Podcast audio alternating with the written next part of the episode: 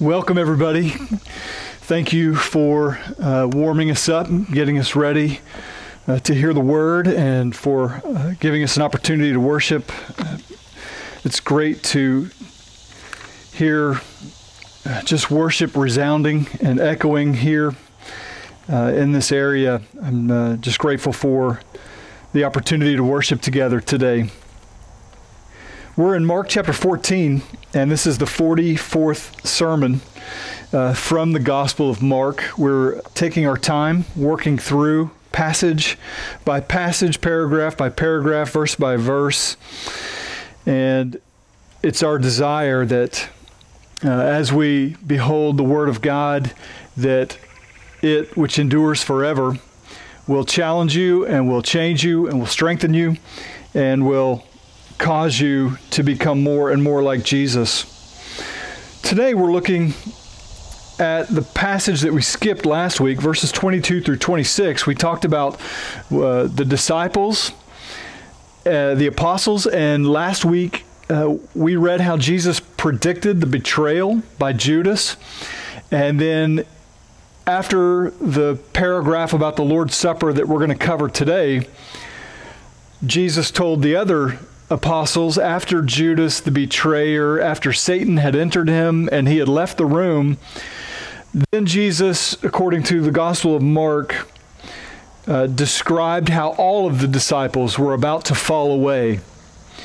And so we talked about the difference between betraying Jesus and falling away from Jesus. And it's no accident that the Holy Spirit caused John Mark to record for us the order in which he did, that in between betrayal and in between in between falling away, that Jesus would tell his disciples, tell his apostles that this is my body that I'm giving for you.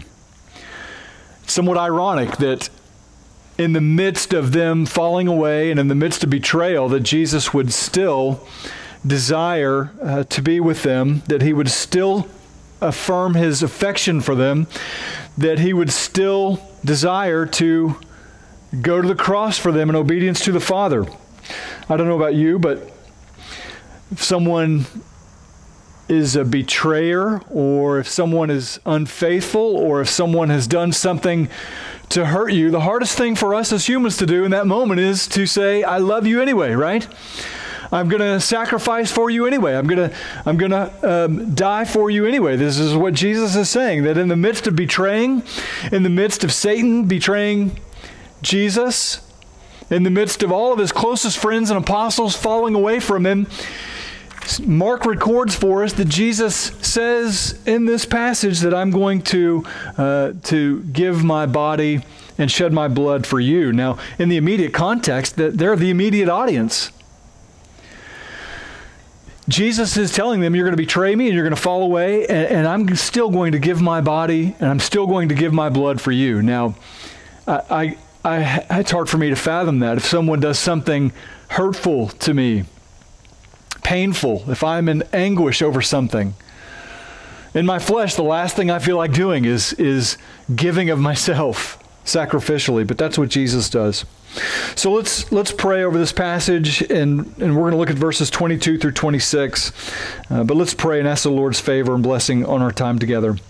Lord, we thank you that we can gather uh, under these trees and in the shade on this day, that you have gathered us together, your people called for your purpose. We thank you that we have gathered to hear your word together. We thank you that you uh, that you use your word in the context of a covenant caring community of Christ followers so that you may shape us and change us and make us more and more like Jesus. Uh, we thank you, Lord, that your word outside of community, biblical community, and this context is still powerful, it still endures forever. But for those here, you have called us together on this day for this purpose to hear this word from you. It's my prayer that you would give us ears to hear, that you would open our minds so that we may understand the scriptures, that you would speak to us and through us. We thank you for the enduring nature of your word, that it will be here long after we are not, and it was here long before we were here. So we thank you that it endures forever, the word of the Lord. We pray that you would give us wisdom and insight into this passage, that you would give us discernment. Uh, your word says that the Bereans were more noble than those of Thessalonica. They heard the word and they went and checked it to see if the words were true. Give us that sort of discerning, noble spirit that the Bereans had. As we hear your word today, help us to, um, to listen closely to the Holy Spirit and uh, to examine the word and to examine its context and to hear exactly what you would have us to hear from this passage today. Would you use this message today for your glory? In Jesus' name we pray. Amen. Well, let's read together verses 22 through 26.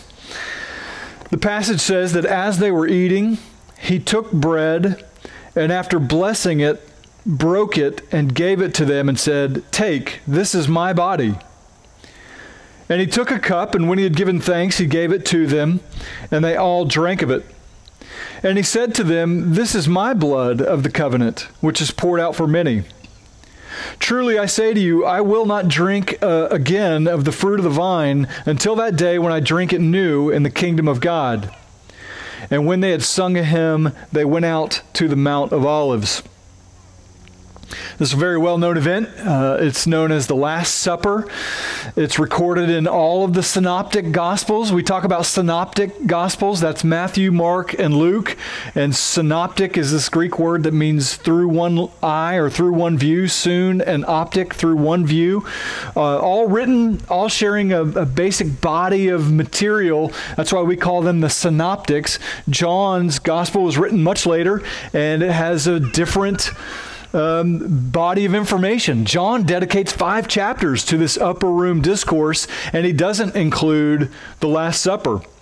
Matthew, Mark, and Luke, though, they do record it, and the recording of Matthew, Mark, and Luke are all very similar. Uh, a handful of verses as we have come to, to break them down, and they all talk about this, the Last Supper.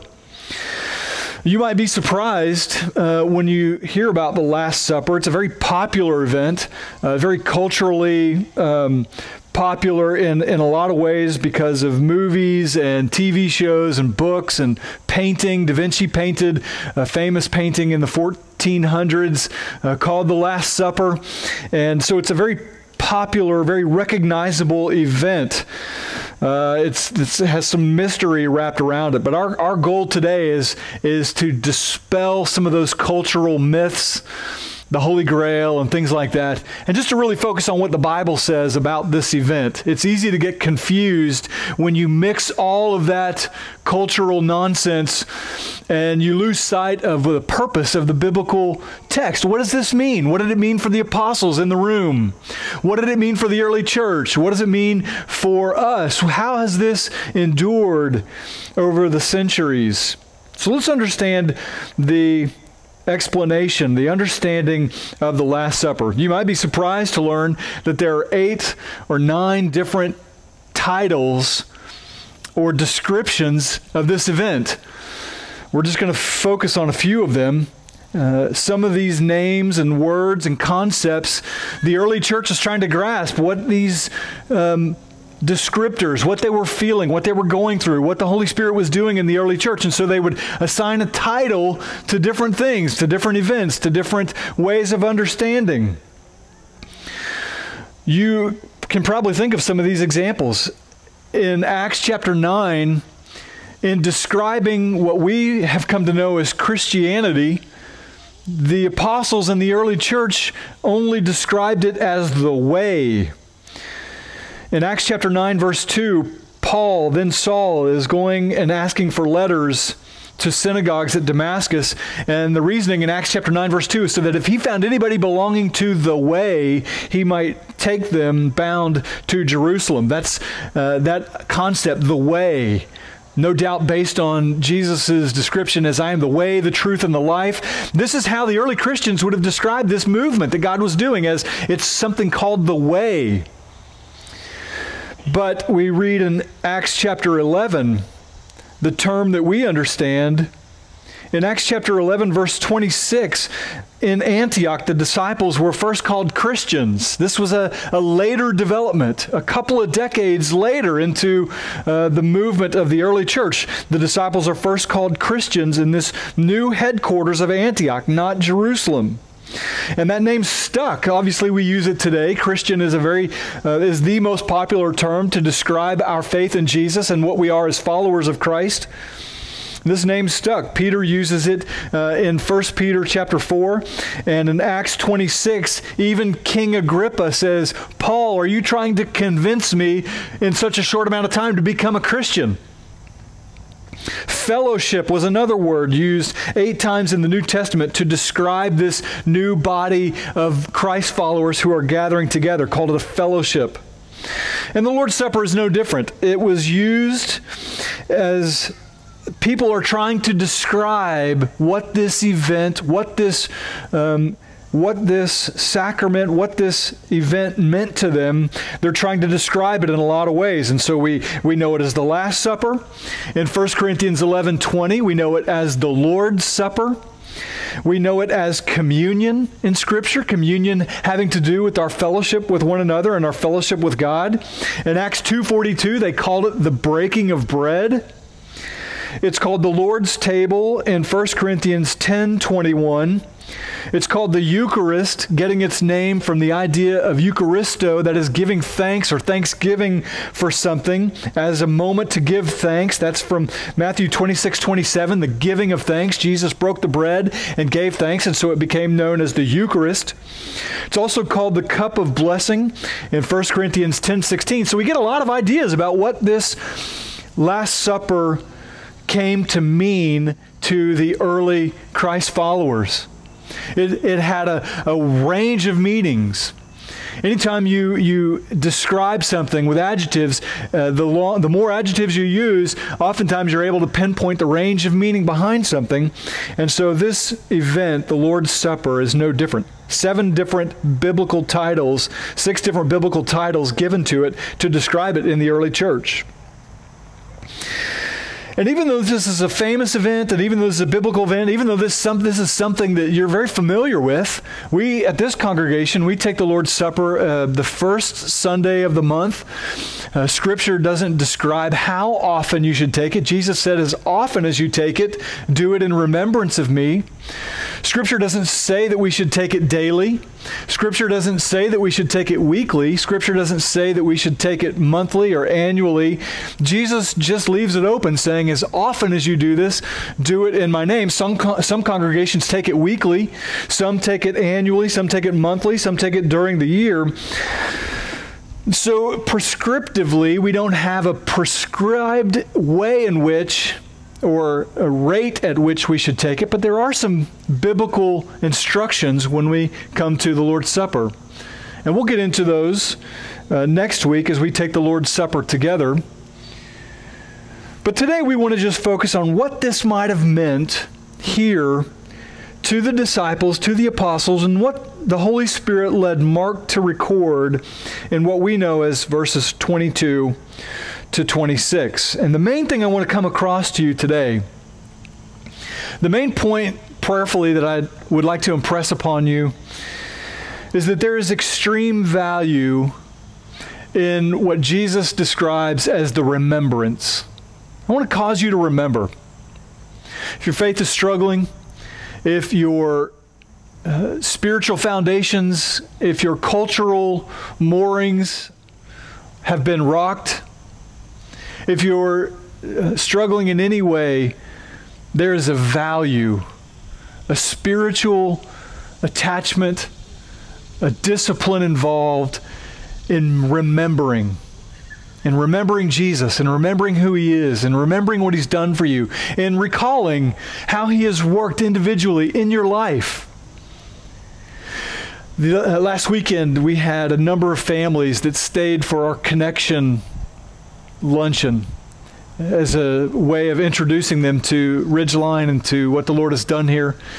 And I had forgotten uh, just all that the Lord had done. I just started to remember that seven years ago we were just a handful of people meeting at the Watsons in their basement, praying, should the Lord lead us to do this? Just seven or eight years ago, there wasn't even a body of believers. Seven or eight years ago, the congregation of Rock Hill Mennonite Church was meeting here on this property in this very room. And, and many of you were in another location seven or eight years ago. And just the act of me remembering, uh, I said it would take 15 minutes for me to kind of give this thing. And I found myself maybe 30 minutes later saying, wow, just all these things. I'd forgotten about this and I'd forgotten about that.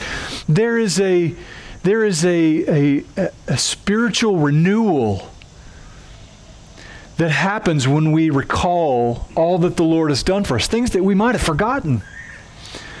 Things that you might have let slip from your memory because we're forgetful people. We, we forget how faithful and good and how, uh, how honoring and how blessed we are to walk with Jesus and to walk with God and how He provides for us. And we can allow today's crisis to overshadow yesterday's faithfulness.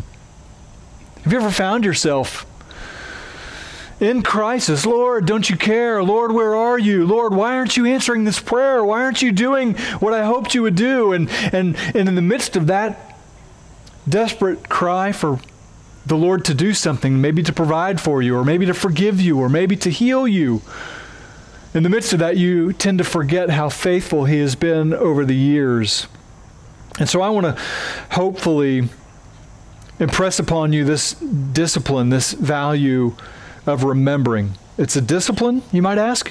What do you mean a spiritual discipline? I remember things all the time.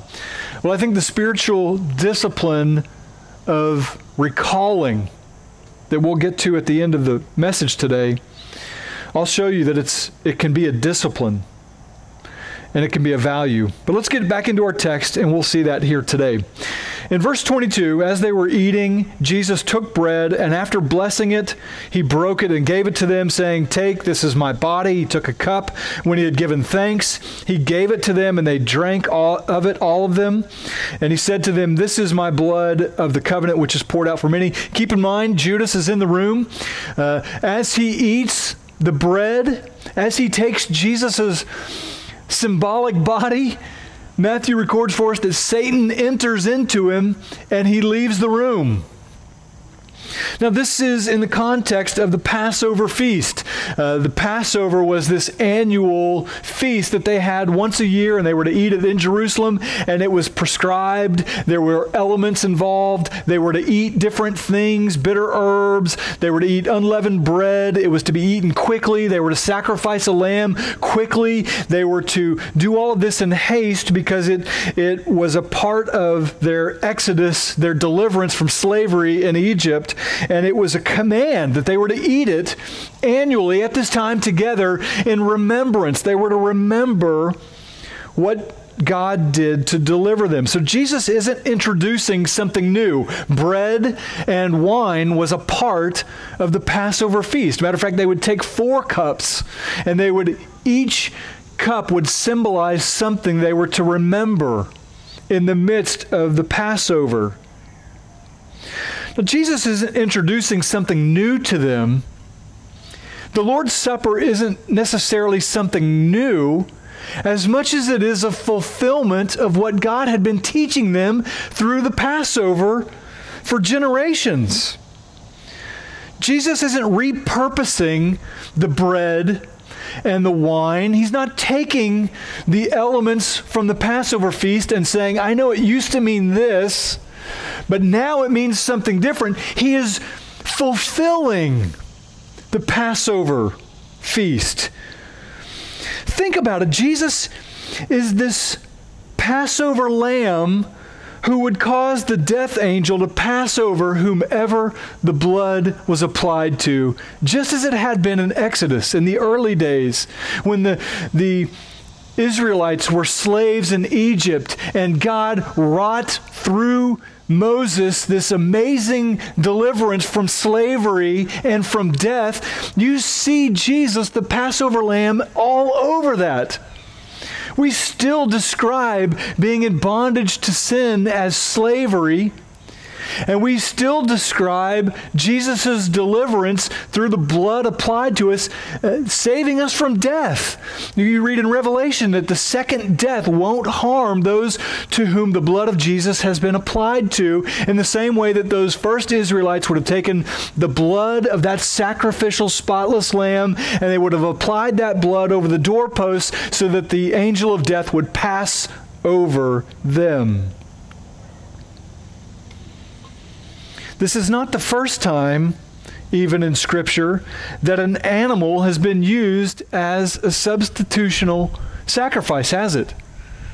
You can think of different places in the Old Testament, in ways in which God has been preparing the people for this moment that Jesus breaks the bread and says, This is my body. You can think of all these times in the Old Testament when there were types and shadows that pointed to this very night, right? You think about Adam and Eve taking the fruit in disobedience and rebellion against God in the garden. And what does God have to do to cover their shame and nakedness and their guilt? An animal had to be sacrificed, and he took those skins from that animal and he used it to cover their shame and nakedness. This has happened over and over again. Remember Abraham about to sacrifice Isaac, and Abraham and Isaac are climbing up this mountain in the Jerusalem area, right? In this very area where Jesus is eating this Lord, this Last Supper with his disciples. And, and Isaac is being laid on the altar, and he says, Well, what about the what about the real sacrifice? Where's the sacrifice? And, and what does Abraham say? On the hill of the Lord it shall be provided. And as he lifts his eyes, he sees a ram caught in a thicket. And that animal becomes the substitutionary sacrifice for Isaac. Jesus is not introducing something new here. The disciples don't lose their mind or uh, object to the normal flow of the Passover feast because as Jesus is breaking bread and as he is passing out all these elements and as he's describing the wine and, and the sacrifice and the body and the, all of these things make sense as the fulfillment of the Passover, not something that replaces it. Bread and wine are not new. Back in Genesis 14, Melchizedek his name means King of Righteousness, who reigned in Salem, which was the area of Jerusalem, which means the King of Righteousness reigning in the, as the King of Peace, brings out two elements when Abraham is greeted. He brings out bread and he brings out wine. Do you see how God has been preparing his people? The king of righteousness and the king of peace brings out bread and wine to bless Abraham. And what does Abraham do?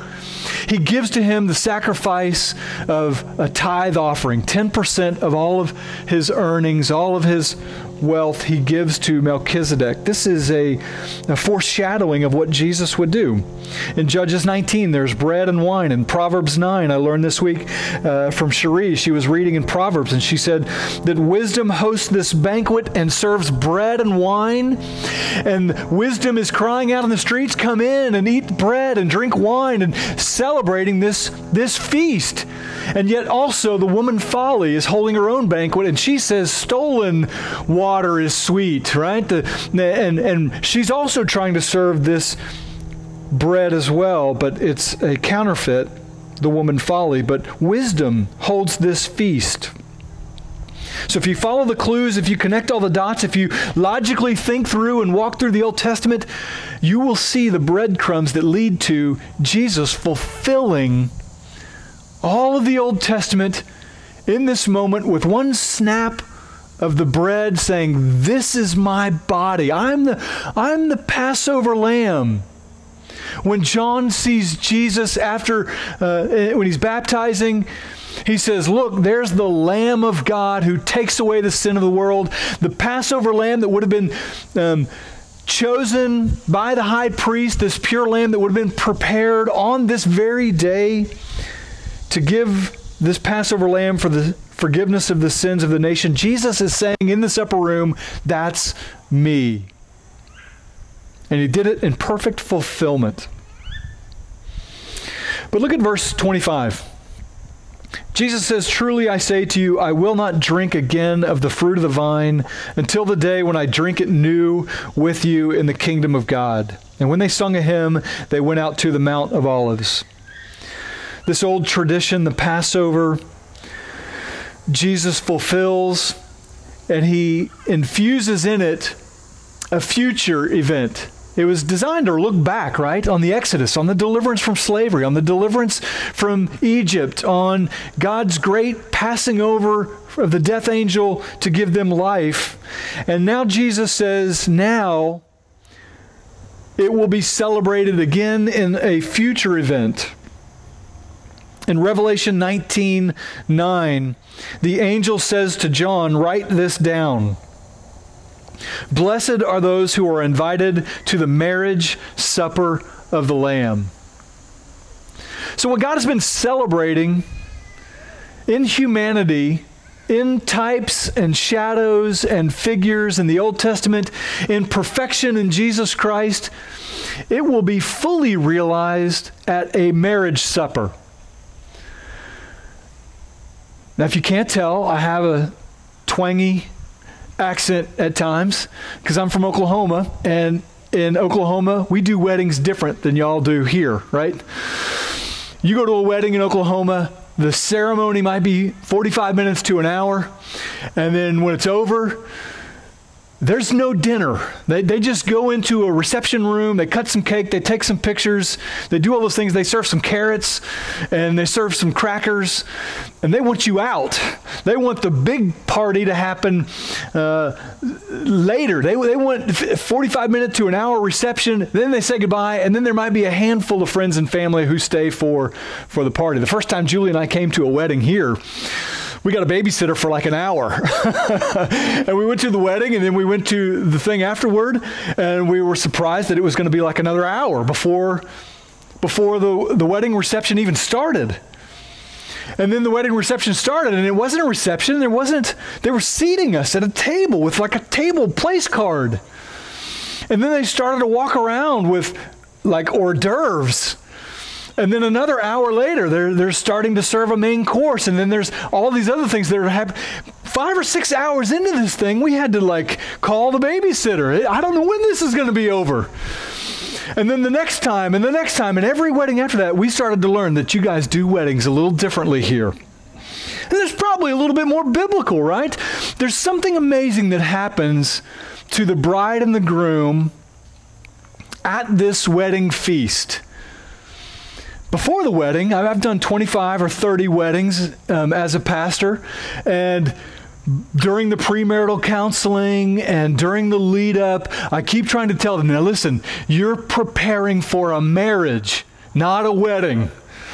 Premarital counseling prepares you for a marriage, a long commitment together, a long covenant of walking together. And even though I can see the bride, I can say that, I know she's hearing me. She's thinking cake, flowers, dress, guess, you know, lose as much weight. He's thinking, you know, try to lose as much weight. They're all trying to do everything they can to get ready for this event, for this wedding event. But something magical almost kind of happens at the end of this wedding ceremony. They, they don't even, most of the time, they don't even hear what I'm saying to them in the middle of the ceremony. They just can't wait for that moment of the kiss and the introduction. Here is your bride and groom, and you announce their name, and they walk down and they, they're cheering and clapping, and they do their dance down the aisle or whatever it is. But something amazing happens in this wedding feast when all the details are over. You look over and you see a bride and you see a groom, and they're relaxed and they're happy. They're feeding each other. It's kind of disgusting how cute they are together. But they're just, they're enjoying the consummation, the climax of all that preparation, and they're feasting together. Now, listen, Jesus points to a future supper,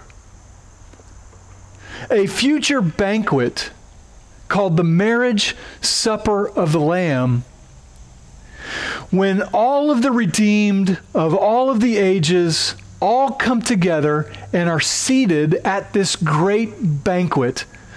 Now, I don't know what the best wedding you've ever been to is. I've been to some big weddings.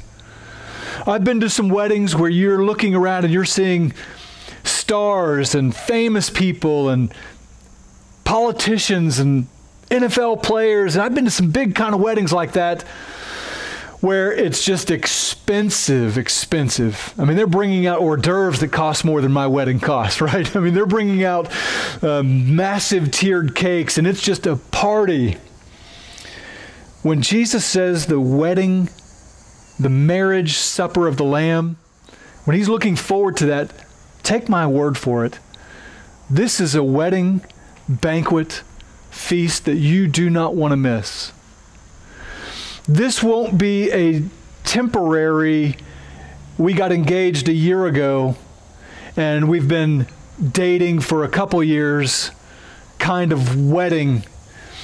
This will be thousands of years of a creator wooing an unfaithful, rebellious people back to himself a father in this banquet will celebrate a bride who has been purchased with the greatest possible price you could imagine. At this wedding feast, God the Father will present to Jesus the Son us in all our flaws, in all our brokenness, and yet redeemed by the love of God through the love of the Savior. And Jesus is thinking about that future moment in this supper. And just think about how flippantly we take the Lord's Supper sometimes. Jesus took that bread and broke it and said, that, That's my body. Jesus took that juice, that wine, and said, This fruit of the vine, that's my blood. And I'm using it to purchase you because you mean that much to me, to the Father. Your redemption means that much. He is presenting to the Son, a father is presenting to the Son a bride. And Jesus looks forward to that day. Revelation 19 9 Blessed are those who are, are invited to the marriage supper of the Lamb. That's a future event that Jesus is looking forward to, the climax of our salvation. And God's redemption will be consummated at that feast. It will be finished. The same sort of relaxed, joy complete moment when a father of a bride sees his daughter and son married. That sort of moment will be this wedding feast of the Lamb that Jesus is looking forward to. You want to be there. You want to be at that wedding feast. You want to be a part of that marriage supper of the Lamb. Take my word for it. You don't want to miss that banquet.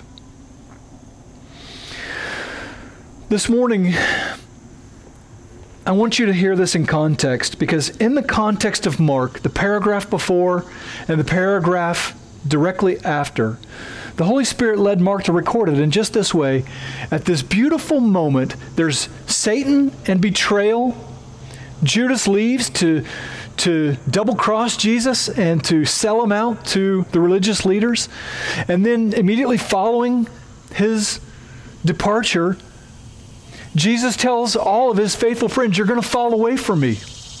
That was last week's message. But in the midst of that, Jesus tells them, to remember. Luke 22 19, Jesus says, He took bread when he had given thanks, he broke it, and he gave it to them, saying, This is my body which is given for you. Do this in remembrance of me. That's Jesus' command to remember. And Paul to the Corinthians in 1 Corinthians 11 carries this on decades later with the church in Corinth, saying, When he had given thanks, he broke it and he said, this is my body, which is for you. Do this in remembrance of me. When we take the Lord's Supper, we do it to remember. Jesus told the disciples to remember him when they did this. In the midst of their betrayal, in the midst of Judas's betrayal, in the midst of their falling away, Jesus is giving them instruction to remember. And that's a big ask if you think about it.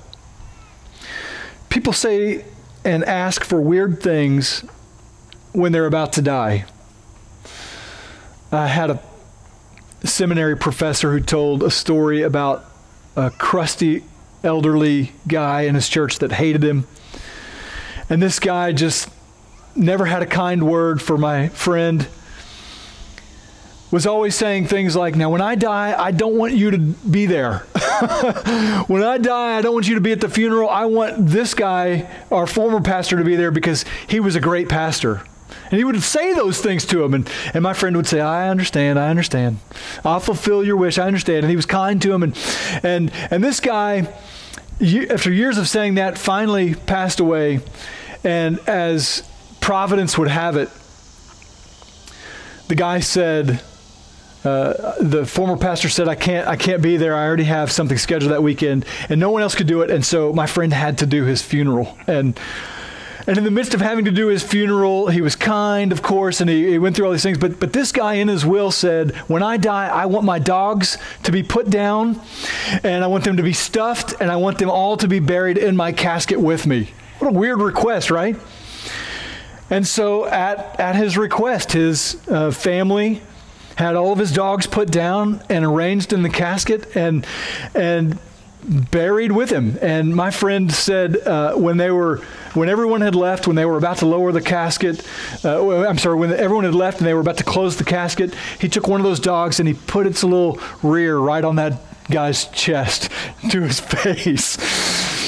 And shut the casket and told the uh, the undertaker, "Don't say a word."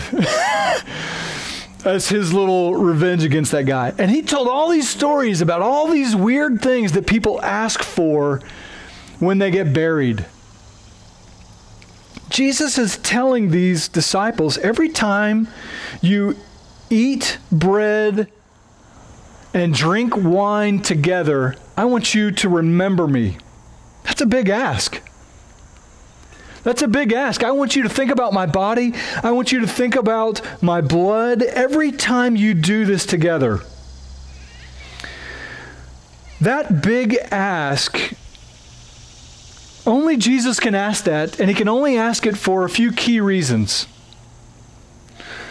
Number one, this call to remember Jesus and his sacrifice, every time we celebrate it, in his dying, within 24 hours of his death, Jesus asks us to do this. And it points to three things really clearly. Number one, the divinity of Jesus. This is no human request. If any of you ask me to do something bizarre at your funeral, I don't know that I'll do it. I just, I don't know that I'll do that. But Jesus asks his disciples, as he's entering into the 24 hour period of his death, and this is no human request. This points to the divinity of Jesus. There is no human leader. If You think about Nebuchadnezzar, who every time the lyre and the harp and everything was played, everybody was to stop what they were doing and they were to fall on their face and they were to worship him or they would be thrown into a, a, a furnace, right? That's a weird request for everybody to go through. He wanted to be a God. He built an image of himself as the image of God, and he wanted everybody to worship it. And, it, and he did so in such a way that he threatened death. Jesus doesn't do that because this is uh, an indication of his divinity. There's no doubt that Jesus was crucified because he claimed to be God in the flesh. They crucified him for blasphemy because they didn't believe that he was divine. But the fact that Jesus says, whenever you eat of this and drink of this, I want you to remember my sacrifice. He's pointing to his divinity. Only God can make that sort of a request of you. And remember that the next time you take the Lord's Supper. Remember that not to do so in a flippant, casual manner, but to do so with all the solemnity, all the all the remembrance that you can of what Jesus is going through. But it also points, number one, to the divinity of Jesus. It also points to the love of God. When you remember Jesus, God wants you to remember that his one and only Son was crucified for you so that you could have a restored relationship with him. He didn't send a lesser being, he didn't create a lesser scapegoat.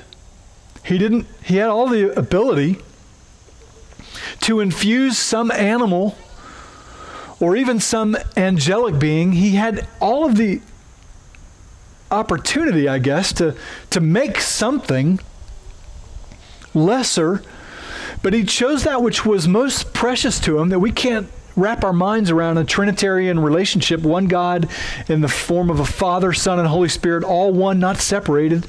And yet the Father, Son, and the Holy Spirit shares this intimate relationship together. And God the Father chose Jesus the Son to be the sacrifice. There was nothing more precious to him than Jesus. And so when when you remember, when you take the Lord's Supper, you are to remember above all things that God loves you completely. You understand love to some degree on this earth. For those of us who are married, we understand someone who knows most about us and still chooses to love us. That's, that's amazing in itself, right?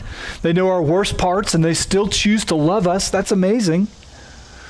But God, who knows you infinitely, completely, perfectly, all of your thoughts, all of your deeds, still loves you so completely, so fully, so perfectly that he did not withhold his one and only son, but he gave him for you. And when you see the broken bread and the wine or the juice, it should remind you that God absolutely loves you completely and perfectly. He loves you so completely and perfectly that he pursued you before you ever knew him when you were still lost, when you were still rejecting God, when you were still walking in your own sins and you wanted nothing to do with Him, He pursued you. I, I spent years in uh, different therapies and counseling for things that happened to me in my childhood, a therapy process for PTSD, folks who have experienced abuse called EMDR therapy, which helps you process traumatic memories and uh, for them to be healthy and for you to, in a Christian way, to redeem those. Uh, years of my life, probably four or more years in regular, consistent counseling to deal with different things that happened to me before I met Christ. I just knew there was a foggy period in my life from age 6 to 11 that I just didn't really know much about. And in my mid 20s, some of those traumatic events started to take effect. And so I started to get into counseling. And I'm not trying to make you feel uncomfortable. I'm, I'm, this is a little bit vulnerable for me, but I share this because I want you to know that in the process of that therapy, in the process of going through the things I went through, I had a dozen, maybe 15, 16 distinct traumatic memories that took place in that period of my life. And as I was working through it, this process helped me see with crystal clear clarity the things that took place in my life during that time. And and years of working through all this stuff, I went on a retreat, a 7 or 8 day retreat to a mountain cabin, and my only goal was to journal and to pray through and to work through each of those 15 or 16 things. And and in the process of that sort of cathartic experience in my early 40s, late 30s maybe, on this spiritual retreat, on this prayerful retreat, as I went out there and went through this process, I started to see that at the darkest time in my life, sprinkled into those memories were very clear memories of God sending people to me to share the gospel with me. In the midst of that five or six year period, I would remember a neighbor who, even though I had a foul mouth and knew language I shouldn't know as a six year old, this kind neighbor would invite me into her house and would uh, feed me and would help me and would uh, give me little Andes mints and would help me in different ways, but would always say, You know, God loves you, Gibson.